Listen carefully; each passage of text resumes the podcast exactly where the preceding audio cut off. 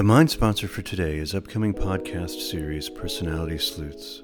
Personality Sleuths will be co hosted by Dr. J. Galen Buckwalter, whose career includes being the founding chief science officer of eHarmony, and me, leveraging my experience as a venture capitalist and entrepreneur. We will analyze personality using a speech based proprietary AI algorithm, along with the clues evident in social media and the popular press.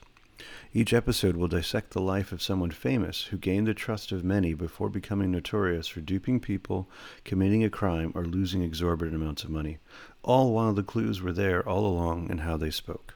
Tune in soon. Our heart sponsor for today is Decoding Success. Decoding Success enables you to get a feel for the personality of the people with whom you are interacting passively, without alerting the party that you are doing it, such as would happen typically when a questionnaire is used, the only other means to capture the analyzable data. Using text from emails, messages, or a Twitter account, Decoding Success can optimize your chances for a successful encounter by prepping you ahead of time. Want to know about that entrepreneur in whose company you are contemplating an investment prior to the pitch meeting? Want to screen which candidates will be best suited to join your team before you even meet them? Visit decoding success.com. On this episode, we have Andy Reamer. Andy was born in Boulder, Colorado, but grew up mostly in the DC metro area. He grew up homeschooled until high school. An avid soccer player, he was drafted by the LA Galaxy and loaned to a professional soccer club in Germany.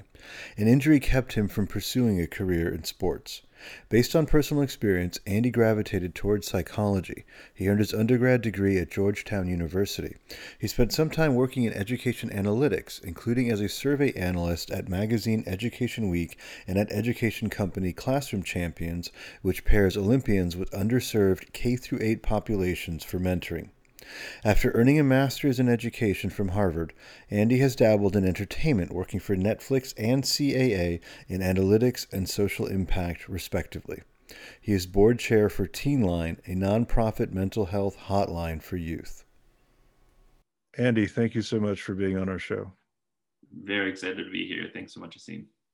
No, it's really great to have you. I've been so impressed with your background, and uh, we've interacted only a few times, but um, the passion with which you uh, do the things you do um, really um, resonated with me from from the outset. So uh, this this show, this podcast, is really about inspiring people, and uh, I'm certainly inspired by your story and the choices you've made and where you put your energy and time and I just uh, I'm certain that uh, our audience will will feel the same.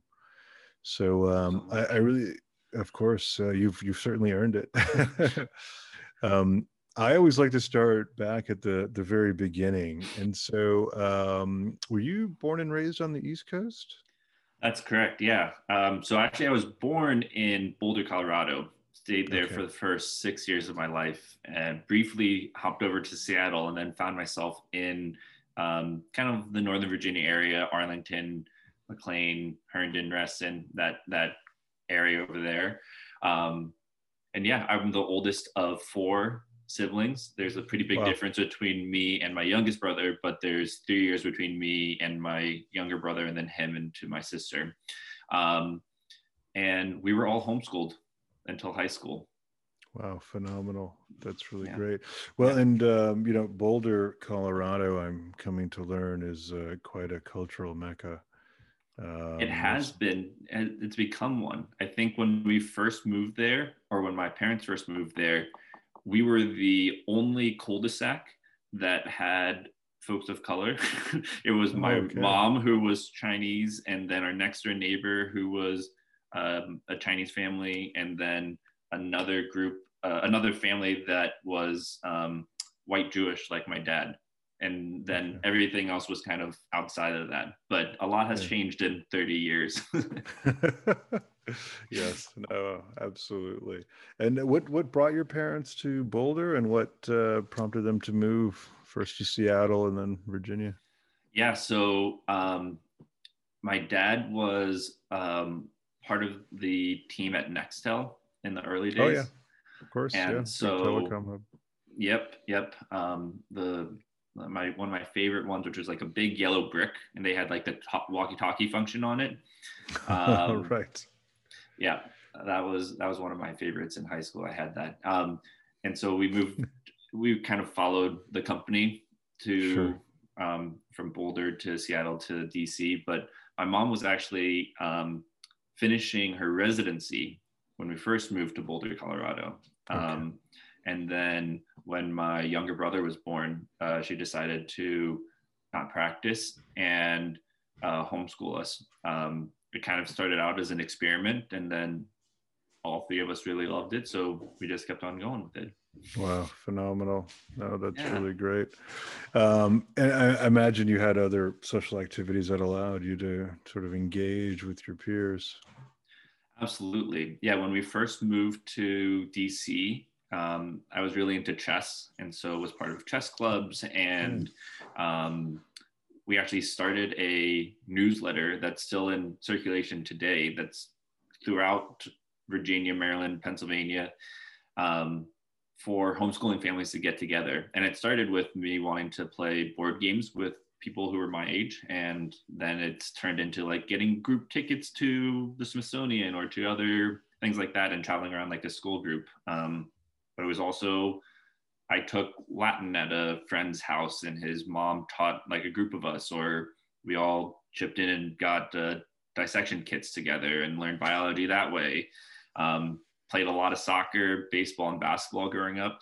Basketball was my was my first love of a sport, and I grew up um, right near South Lake High School, which is where Grant Hill went to high school, and so was a big Grant Hill fan and loved that he played multiple sports growing up as well and and had a lot of um, of success in his career because of being able to play multiple sports and learning from different things like that.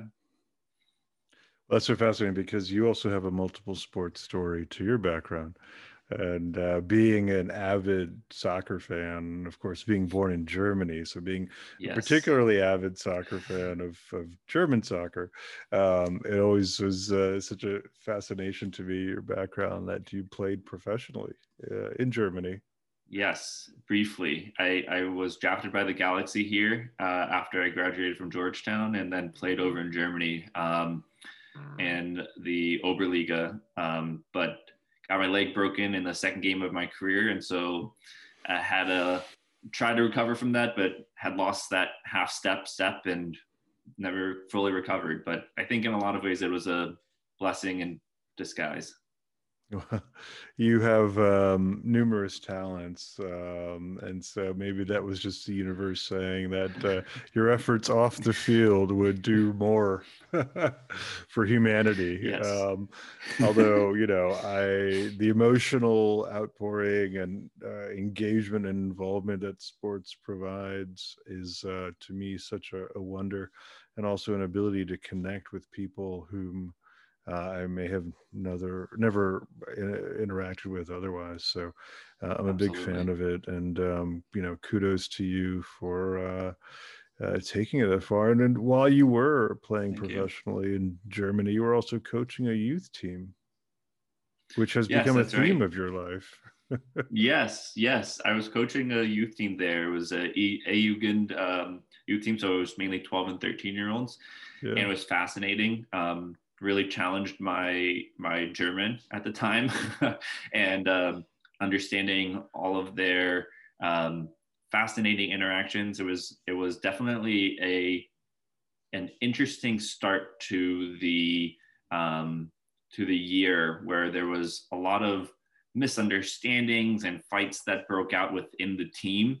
Um, there the the city that I was living in or town that I was living in is known for its very fine jewelry. And so you have oh. some very wealthy families and then some very um, poor families who are more of the workers and then all of them playing together. There's some, and you know, just being a 12 year old, there's a lot of um, conflict that could arise. And so we did a lot of uh, social emotional work, if you will, you know, figuring out how to. Um, take yourself away from stressful situations, how to de escalate situations, when to bring in an adult into conversations, and then they were playing 77 and there were i think i had like 18 or 19 kids on the team so trying to get everybody equal playing time while still also trying to you know trying to win games as much as we could was a fascinating experiment um, but definitely allowed me an interesting peek into the psyche of you know 12 13 year old kids and how broad their experiences can be but by the end of the year, I think we had a really great team, and I really enjoyed that experience in my life. Amazing. It's like you were the original Ted Lasso. Hopefully, I'm a little bit more competent than Ted, but um, yes, exactly. well, um, I, I, take it by that uh, laugh that uh, you've seen the series. I I saw the uh, kind of the original skit that he did for it. I haven't watched the series yet, but um, you're the you're the third person in about a week that has mentioned the series. So I think that's something that my wife and I will throw on at some point when we're looking for a good yes. laugh. yes, well, it, that's the universe talking again. This uh, sort of density of mentionings. It's all coordinated, by the way. Uh, there's four more coming because we'll get to seven before we know you're going to actually subscribe. um, no, that was a joke mostly, uh, but uh, it's a it's a really good uh, uh, at the end of it a feel good story. Um, it's uh, pretty timely. They they Variety did a Q and A with the cast, and uh, hmm. I watched that. I don't typically do that, but um, the show's meant a lot to me. I mean, part of it just passion for soccer, but also the role that Jason Sudeikis plays is yeah, um, it's really phenomenal. And um, yeah, to their credit, they do a good job, and it's been renewed for two more seasons at oh, least. That's good. Um, yeah, it'll be a nice um, arc to to follow. But yeah, I, I highly recommend it. Excited, yeah, I'll check it out. Yeah. So, um, taking a little bit of a step back because uh, I'm very curious. I want to chat a little bit about your decision to go to Georgetown and your desire mm. to pursue psychology um, you know, homeschooling, um, I think, can be really effective because it uh, speaks to the student's individual abilities. Um, but I wonder, uh, you know, your mom being a physician, um, did that kind of steer you towards the the medical sciences some, and was that where your desire for, for psychology came up? Yeah, I think it definitely rubbed off on me. I think my mom and I have a lot of similarities in regards to the topics that we find interesting and how we think about um, various different solutions and ideas and challenges. Um, I also spent a lot of time at the Smithsonian growing up because the museums are free. So we just went over there a lot, and um, you know, during off hours, if you will, at you know noon, one p.m. Uh, after I was done with my my homework, um, and so learning from the people who work there and like their very hyper specific area of knowledge was also really oh, fascinating experience. Um, I think things definitely, I got interested in psychology as well because I was at a point in high school where I was really interested in the the the non-binariness of the world if you will and mm-hmm. like it seemed to me at the time because i didn't get far enough in to the medical space of like there's right answers and there's wrong answers. And i was like i think there's some sort of in between and i got really interested into poetry at the time and reading it and writing it.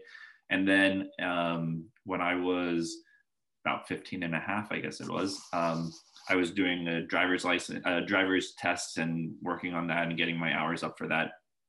And i met someone um, through that and we were sitting in the back seat and we were talking a lot um, and then I found out um, about a week after he graduated that she had died from from suicide, and she had oh, wow. had a purposeful overdose, and there was a and I found out about it over Facebook. And so I was like looking on Facebook if there were answers, how to learn more about it. And I was early on where I was trying to figure out my own um, difficulties with depression and what does that mean for me.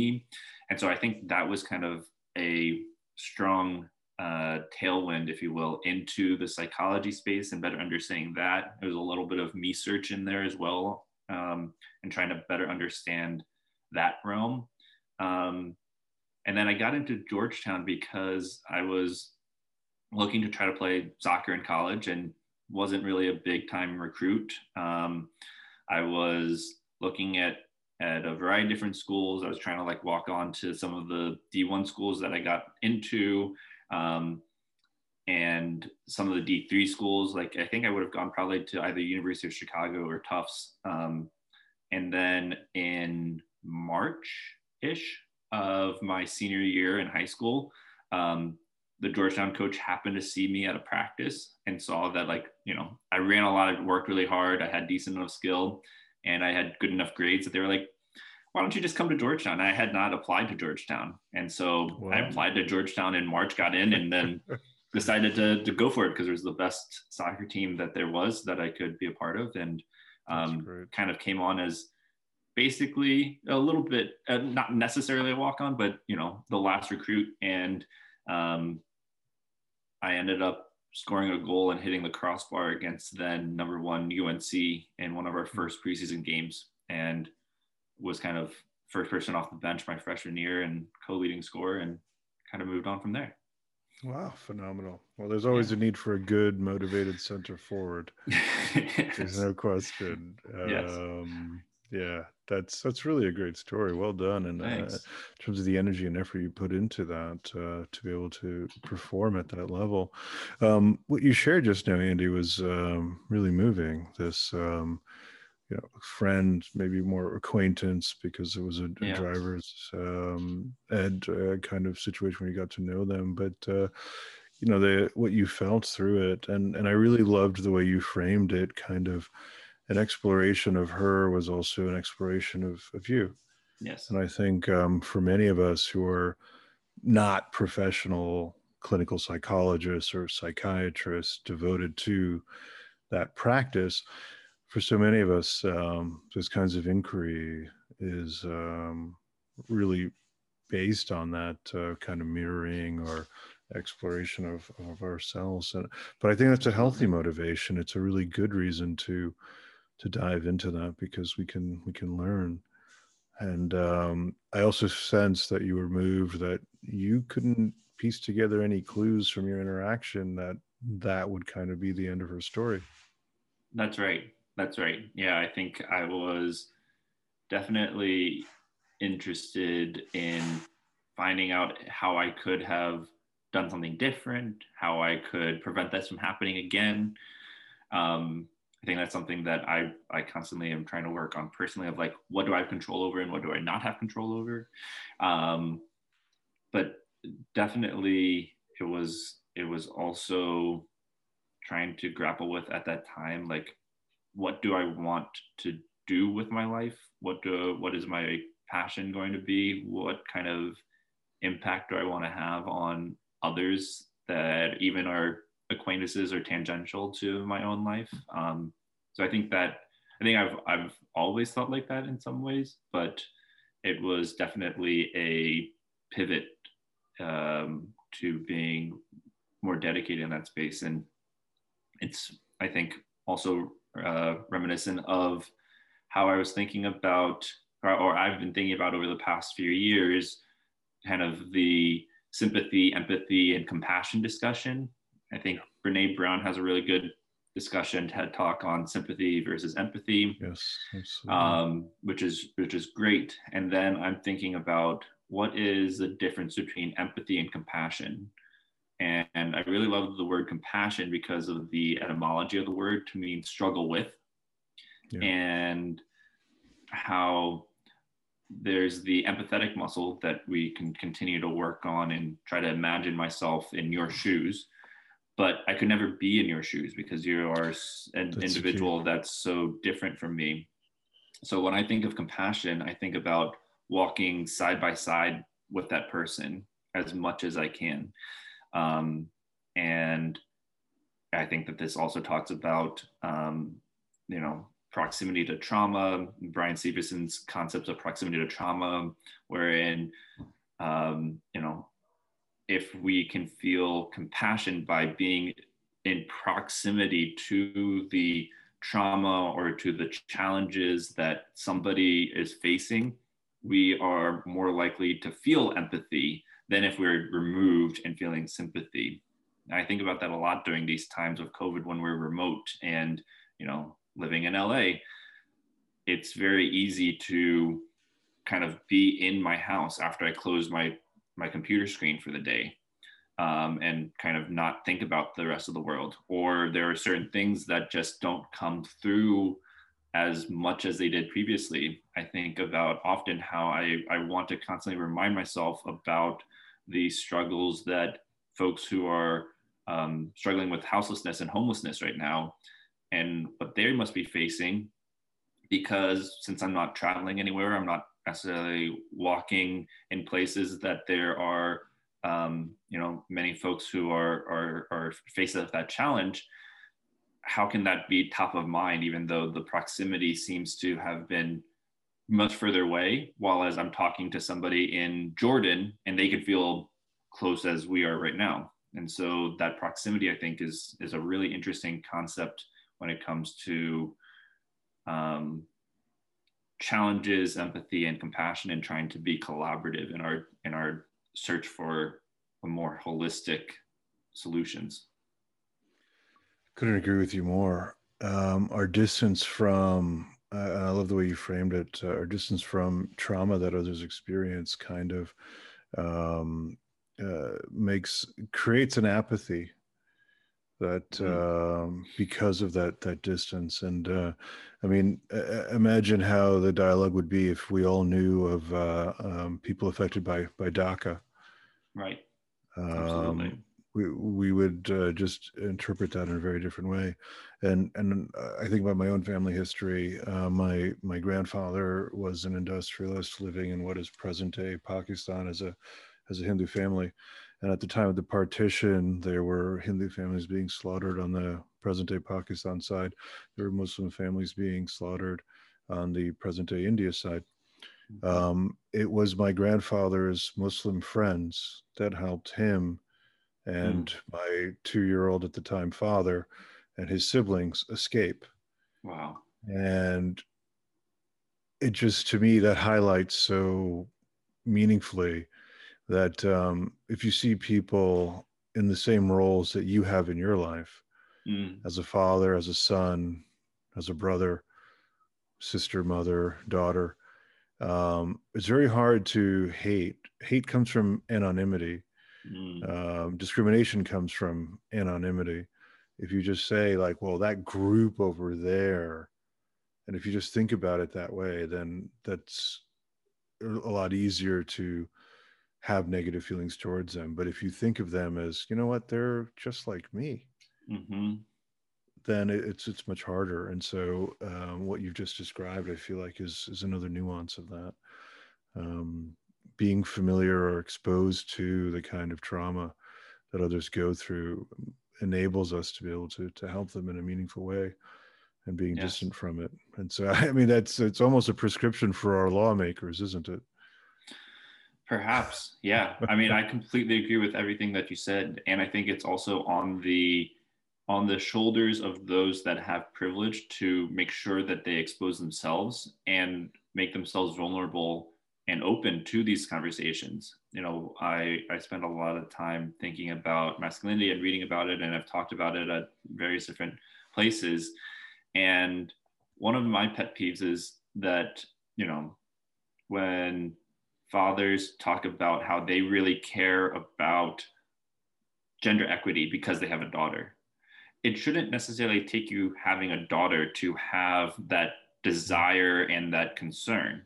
And I think that, again, if we're using that example, having the vulnerability and the openness and the willingness to face your own shame, which is something that um, men growing up ha- are not necessarily given the chance to explore. I think that is a, a calling for folks, as you're saying, with lawmakers, with other leaders, and with other folks that have the privilege and the power to, to escape those discomforts, which is one of my favorite definitions for privilege, is being able to escape discomfort. Um, oh, I love that. But how do you then utilize that privilege and that access to power and your your call as a leader to put yourselves in the in the same places experience that listen to the people openly and and be as vulnerable as possible to have those conversations. Um, and again i think it's great any any way that anybody can get into discussing gender equity and really facing that. Um, but i think that it is a an easy crutch if you will if i can be critical about that to fall back on you know oh i have a mother a daughter a sister and therefore i care about um, gender equity. I think we can open ourselves to being more vulnerable to that and also hearing more perspectives then because then you're hearing a very um, narrow perspective of only those in your family um, which again extremely important and also there are other perspectives that are important as well to help shape what our goals are one of my favorite things that i heard i believe from Kaia Stern when i was at grad school um, was focused on it's easy for us to it's easier maybe not easy but it's easier for us to point out injustices and for the most part we can say oh that is injustice that that feels wrong. Harder thing to do is vi- envision what justice is. And how do we then communicate that vision and imagination with each other so that we can collaboratively get there? And that's the the hard part i think um, of how do we get once we name it how do we step together to reach those goals? Yeah no, that's uh, wow incredibly well said um, so many wonderful areas to to dive into there of course, we'd uh, end up with a six-hour episode if, uh, if, I kept going into it. But I, I, while we're, uh, I mean, we're still kind of in um, your Georgetown, post-Georgetown yeah. Era. Um, I did want to ask you from that time period, uh, pre-college. Mm-hmm. Um, you've spent a lot of time on um, equity and inclusion um, in your career um, and also now a very strong voicing for concern around gender equity.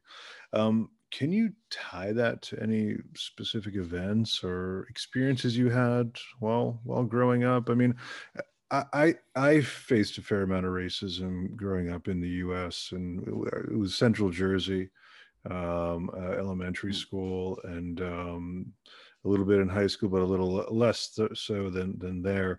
And that's obviously impacted how my orientation with the world and my desire to be of help. Um, yeah. So I'm, I'm just curious, and and I'm, again very moved by your poignant share about this this friend who had committed suicide. So yeah. just wondering if there are other examples of that or situations. Yeah, I think that there were that there were probably several um, that guided me to there. I think a lot of it had to do with my mom and dad, who are empathetic individuals. And um, while we were very well off and privileged, um, we were always kind of, I don't think that necessarily ever defined us. And we, my mom and dad were always conscious of how do we push past those bubbles growing up, even mm-hmm. before this concept of bubbles, I think, really took off. Um, I think for myself, as somebody who is mixed race and is uh, white identified often, I found myself in a variety of different situations. So I found myself playing street soccer with Chilean and Uruguayan and, and Ecuadorian folks, and then played street basketball, and then went to chess club, as I mentioned earlier, and then, you know, went to private school and high school. Um, and there was a lot of different conversations that i had and i realized how how much i think at an early age i didn't have the words for it but i realized the privilege that i had. And i also realized the um, the discussions that were going on in each of those groups and especially in the groups that were more economically and socially privileged like at private school how they were um, while being well intentioned most of the time, some of the time, there was also a disconnect between their actions and the impact that it had on individuals. Um, mm. And I think human dynamics has all, have always interested me, systemic um, and social um, challenges have always interested me. And then I think also from my mom, especially, just like questioning why things are like that, that I think I spent a lot of my homeschool life just asking questions of like why or, or challenging thinking about like why facts came about to be the way that they are. Why did certain words come to be the way that they are? Why are certain uh, I, we had a very logical approach to religion not logical that's the wrong word historical i think is the right word where we read a lot about the histories of religion. Both my mom is uh, grew up catholic my dad grew up jewish um, and we celebrated both holidays um, but we took a very historical approach i think is the right way of putting it of of understanding the creation of this understanding why religion is important um, and and how people develop community around these religions. Um, i found that to be really interesting. I was almost a, a theology minor in college actually because i found that so interesting and was taking a, a wide variety of courses but um, yeah, I don't know. I think all the things that I just rambled on about have led me to this point. Gotcha. Well, and you went to a Jesuit school. That's right. Yes, yes. Well, I, I think that was part of it, right? When when yeah. you're called to be meant for others, and there is such a clear disconnect in some ways between men and others yeah. and like w- where you are and who you're supposed to serve and there's a kind of an unintentional maybe uh, um, the vision and like a reaching down that always kind of seemed uncomfortable wrong it was the it's the brene brown thing of sympathy sure yeah. and i think um, that that's something where i was just constantly questioning it and but it was also you know i found in the you know, um, the Jesuit meditations and prayers. That was my kind of first introduction into meditation and breath work. That was, that is still an important aspect of my life and I think had a positive impact. And I learned about it more in my professional sporting career of how that, how breath and recovery um, can impact how optimal you perform, but also how empathetic you can be, how collaborative you can be, other key aspects like so that. True. Yeah, I'm actually very keen on that topic of mindfulness in, in sports and yes. its kind of uh, proliferation. Um, a lot of people are getting involved, but I think there's a bit of a riddle yet to be solved of um, how do you get people who aren't accustomed to meditating to actually meditate. Uh, but more on that later. Um, yes uh, post graduation, um, you, you had a number of roles, and of course, after you came back from from Germany, um, that were more quantitative in nature, and sort yes. of a, an analytical use of your psychology, understanding, and background. Um, so you got involved with some groups in, in analyzing survey data and, and yeah. I think crafting surveys as well. Maybe just some highlights of those experiences, if you could share. Absolutely. My first real job, if you will, after playing soccer was um, was working at a lab at George Washington um, under um, Dr. Cho Kim there, and we were focused on Asian American masculinity, and specifically we were looking at Jeremy Lin and how media were portraying him, but then also how in-group Asian Americans were portraying Jeremy Lin as somebody who you know kind of had a uh, successes when going to Harvard and and being successful there, and then also being an athlete and how both in and out groups were t- treating them there. So that definitely was a fascinating piece, and that led me into working at EdWeek. That is a um, a very large and and great online uh, magazine focused on education, especially in the US. And I was a survey analyst there. So, as you mentioned, creating and analyzing surveys. And one of the last surveys that I helped create and analyze there was around um, Dr. Dweck's mind um, uh, oh. growth mindset. Yeah, and sure. it was around the time where she wanted to clarify what she meant by growth mindset because it had kind of gotten into the um, common language pop pop psychology of the world, um, and she felt like it was missing the core pieces of of what she meant by growth mindset, and perhaps was even being utilized as a tool to um, to blame students instead of support them. Mm. And so we wrote this really interesting survey and, and report. Um, and one of the interesting findings was that there was a large percentage of folks who said that they utilize growth mindset in their teaching. When we interviewed or surveyed thousands of, of teachers across the US. And yet, many of those, or many of those also utilized a phrase like, don't worry, you're just not a math person, as a way of giving feedback to students, which is obviously not aligned with growth mindset. Yeah. Um, however, they were also really fascinated and wanted more resources to learn more about growth mindset.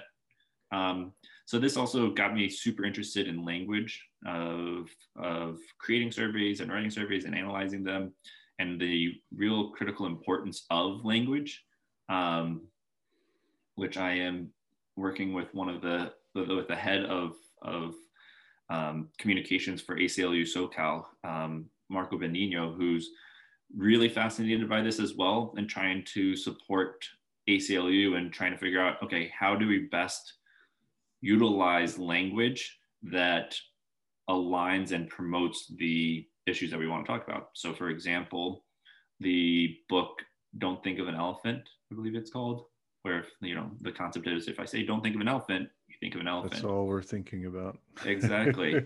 so, if we say if ACLUs, you know, or activists say immigrants are not criminals, well, unintentionally, you are now equating immigrants and criminals. And so mm. there are discussions on like how do we better frame language again in the squishy words that we have today like diversity diversity could mean very something very different to you than it does to me. Equity inclusion community these are all really squishy words that i find really fascinating. And i think that it's the, they should be squishy but they should also be defined for the particular context that we're talking about and knowing that these words will draw particular images and ideas and emotions from people when we say these when we say these words so um, yeah that got me really interested into that space i joined a great nonprofit called classroom champions that pairs right. yeah you were there for Olymp- a few years yes they're awesome um, the co-founder and CEO over there, Steve Mesler, is a gold medalist in bobsled. His sister, wow. who he co-created the organization with, has her doctorate in education, and they pair Olympians and Paralympians with low-resource classrooms across the U.S. and Canada and some of the Caribbean now for a school year-long discussion and mentoring program on social emotional learning. And it's just it was in the earlier days where social emotional learning was kind of getting off the ground and like math teachers really wanted to incorporate it in and their principals may have been like what does that have to do with math um, and right. it was just fascinating to be there during that time it was fascinating to kind of take the academic readings that i was that i was learning in the social emotional learning space and breaking it down into prompts for our athletes who told stories about teamwork and goal setting and and grit and um, all of these interesting social emotional learning topics where they were able to share stories both from their childhood as a student but also in their day-to-day life as an elite athlete at the top of their sport. Um, and these these students you know from k through high school were just entrenched and really loved having a mentor who was could pop in once a month and talk to them about a particular topic and um, have a curriculum that was being utilized throughout and each month they would come up with a project where they would then send it to the athlete to re- to review and and they would give their correct congratulations back. It was a it still is just an incredible organization. Oh, that's fantastic. So it's still uh, in operation. Absolutely, and growing Wonderful. and still growing. And they were just at oh. ISTE, um, the virtual ISTE conference that just happened. So right, um, they're great. Yeah, highly recommend um, folks check them out because they are doing some really, really incredible work in supporting yeah, teachers yeah. and classrooms. That's phenomenal. Um, let's talk about grad school. Yeah. Yeah. So um, my wife uh, had applied and got into the Harvard Grad School of Education um, while I was working at Classroom Champions, and she was focused on technology, innovation, and education. She was a, a preschool teacher then was a producer at PBS Kids, um, and came to grad school as a pivot to both dive more deeply into equity and inclusion work, but also into research and trying to figure out what the next step is in her own career. And I found her experiences to be just incredible. So I was lucky enough to apply and get in the following year.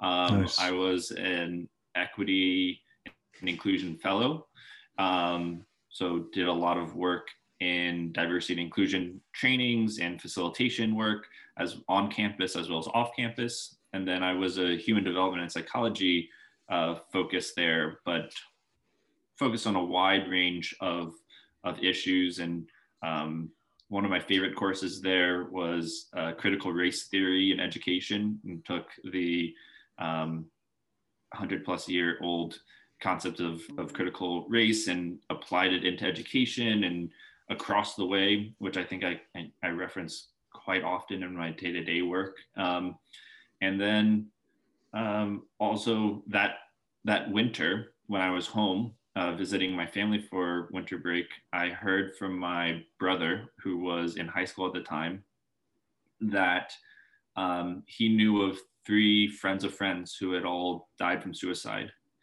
And because they had died from suicide in other schools, but everybody knew each other because at the time Snapchat, um, there may have been a ripple effect going on. There may have been, uh, but there was definitely not enough resources being given to him and his friends around how to um, deal with the grief that they might have been feeling. Um, and it reminded me of the time that my friends, my my friend died from suicide, and so thought about that and and ended up developing a idea for a company. Um, this was, was uh, self healing and loving dialogue.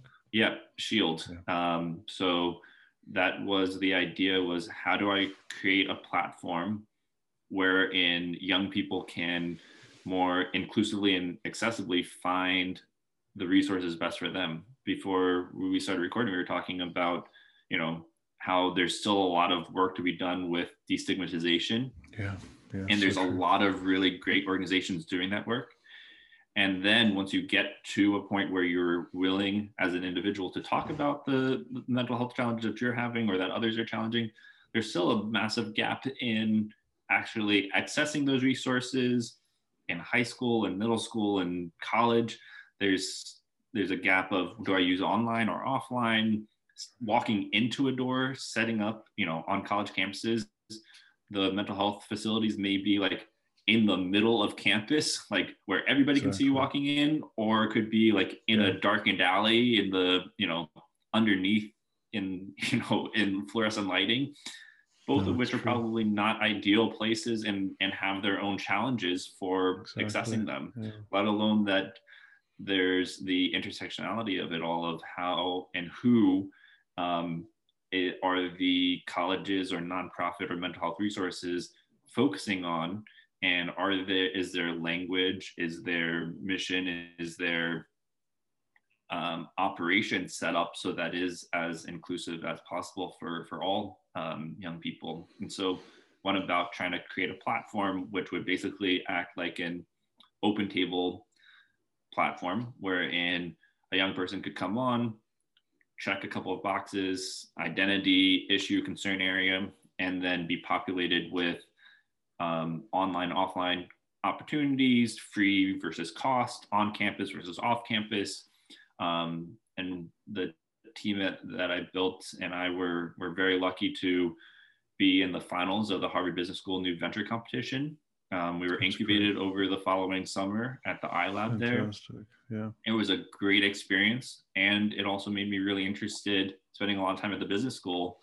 I was really interested in corporate responsibility and how corporations were being run as I spent most of my time previously in the nonprofit world. And so um, when I decided to pass that off to the chairperson of my board, that's when my wife and I and our 96 pound dog decided to drive across country to LA. Fantastic. Yeah. Wow. No, that's uh, quite a transition. And then um, you dabbled a bit in the entertainment world, working with both Netflix and CAA.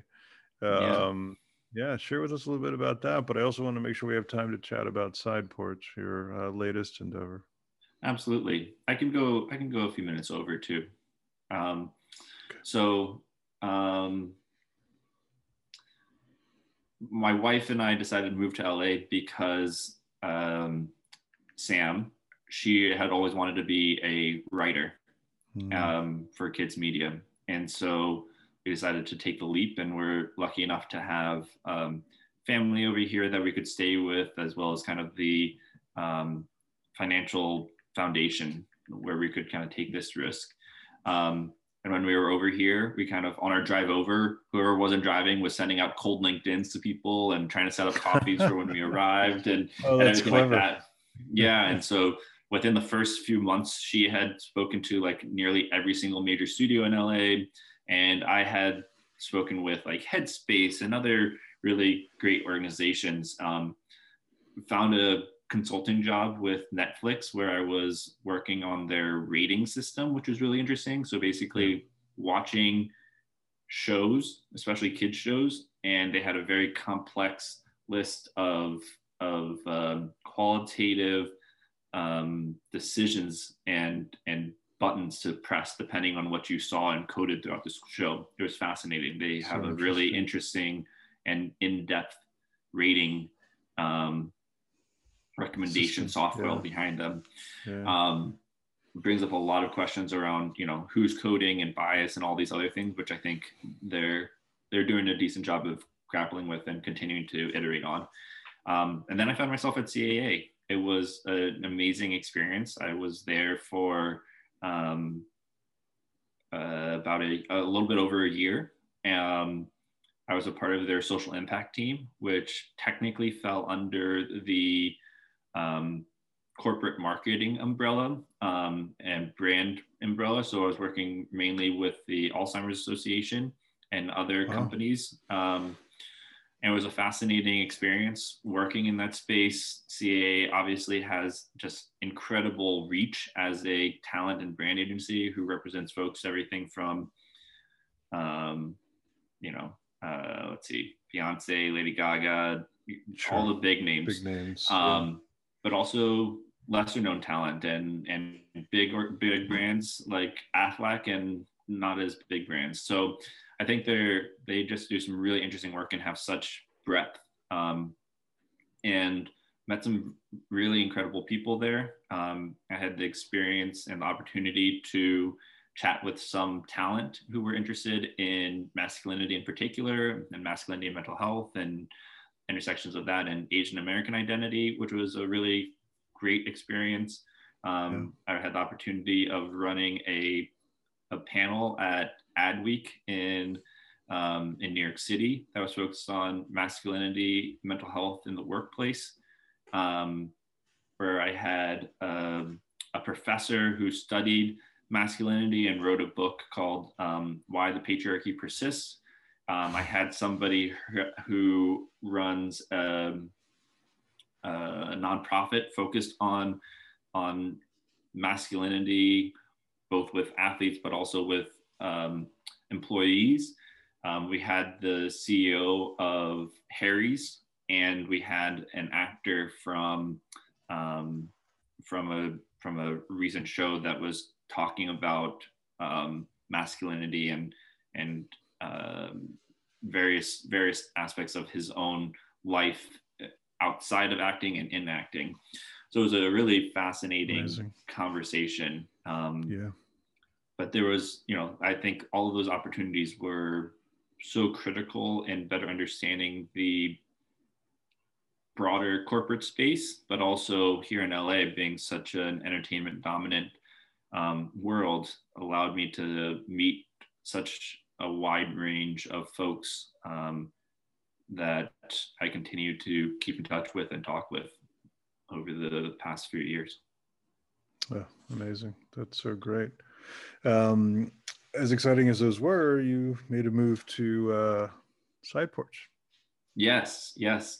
So I had the opportunity um, a little over a year ago to meet Sean Knierim, who is the co-founder and CEO of of Side Porch. Um, he has a fascinating background wherein he was a baseball coach and high school teacher turned PhD candidate um, who focused on a wide range of things having to do with um, global economies and literacy, and um, got his PhD in comparative literature, and then uh, was chief of staff for the MacArthur Foundation for a few years.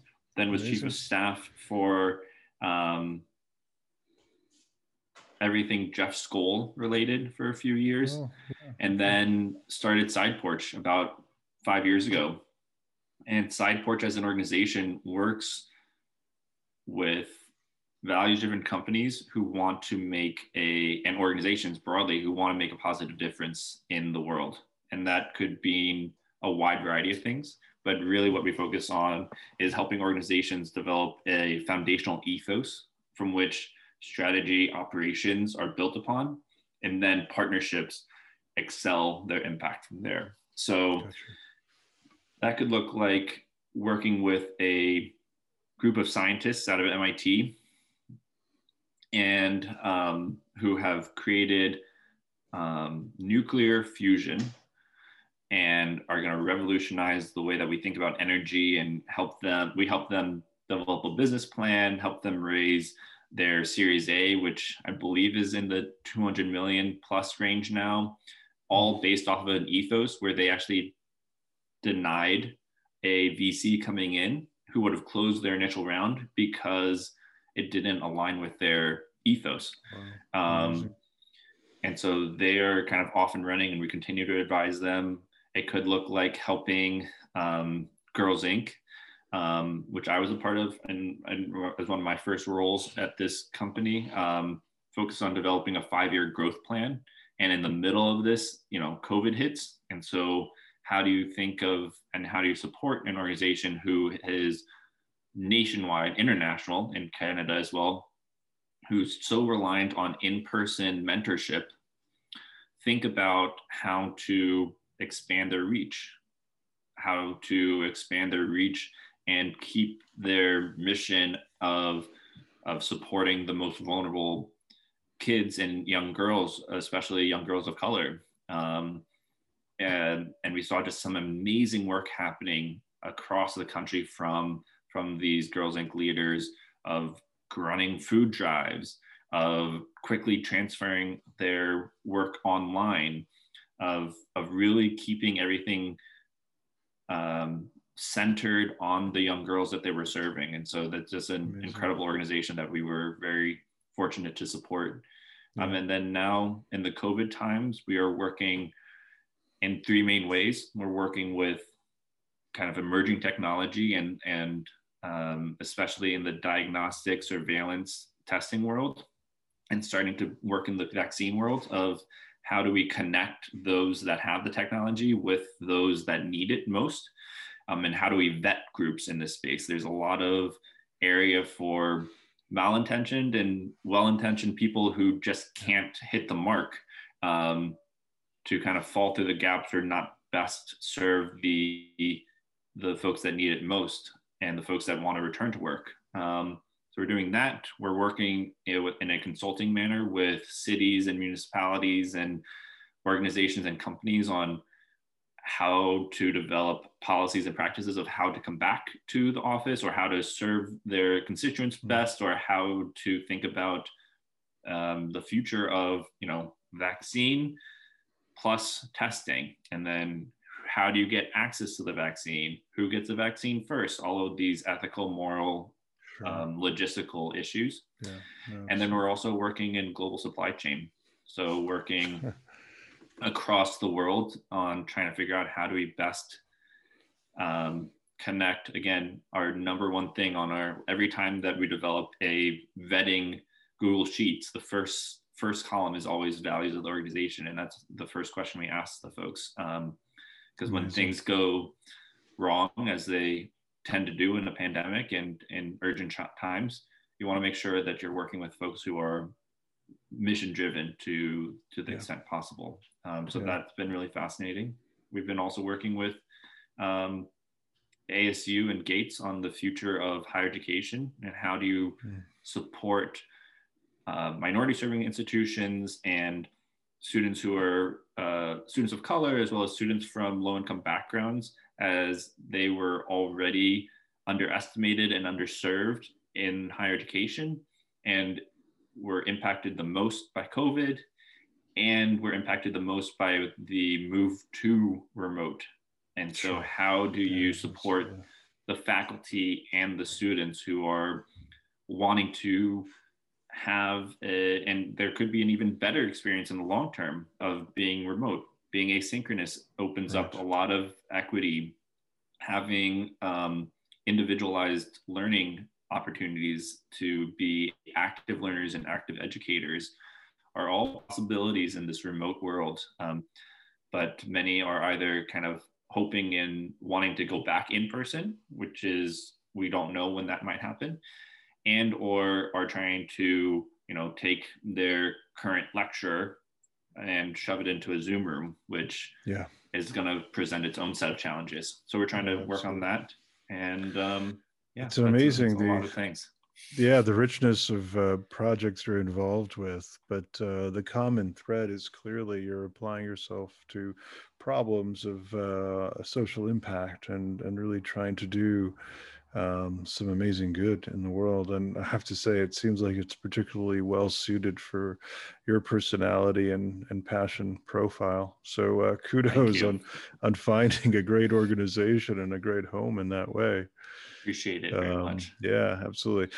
Andy, this has been such an amazing conversation. Thank you so much for your willingness to be vulnerable on on this show and talk about some very uh, seminal events and uh, experiences you had in your youth that have really informed and driven where you allocate your time and energy today. And I must say, it, it uh, kind of the episode uh, feels like a poem, uh, just how you've, you've managed your life and the, the themes that you've uh, picked up on and selected. So, really, such an honor to have you on the show. It's been hugely inspirational for me. And as I um, uh, surmised at the beginning, I do feel it's going to be very inspirational for the audience. I so appreciate that, Asim, and I appreciate what you're doing with the Chief podcast. I love listening to the stories of the folks that you bring on. So very very grateful to to, to add my story into the mix as well absolutely thank you again andy really appreciate it thank you asim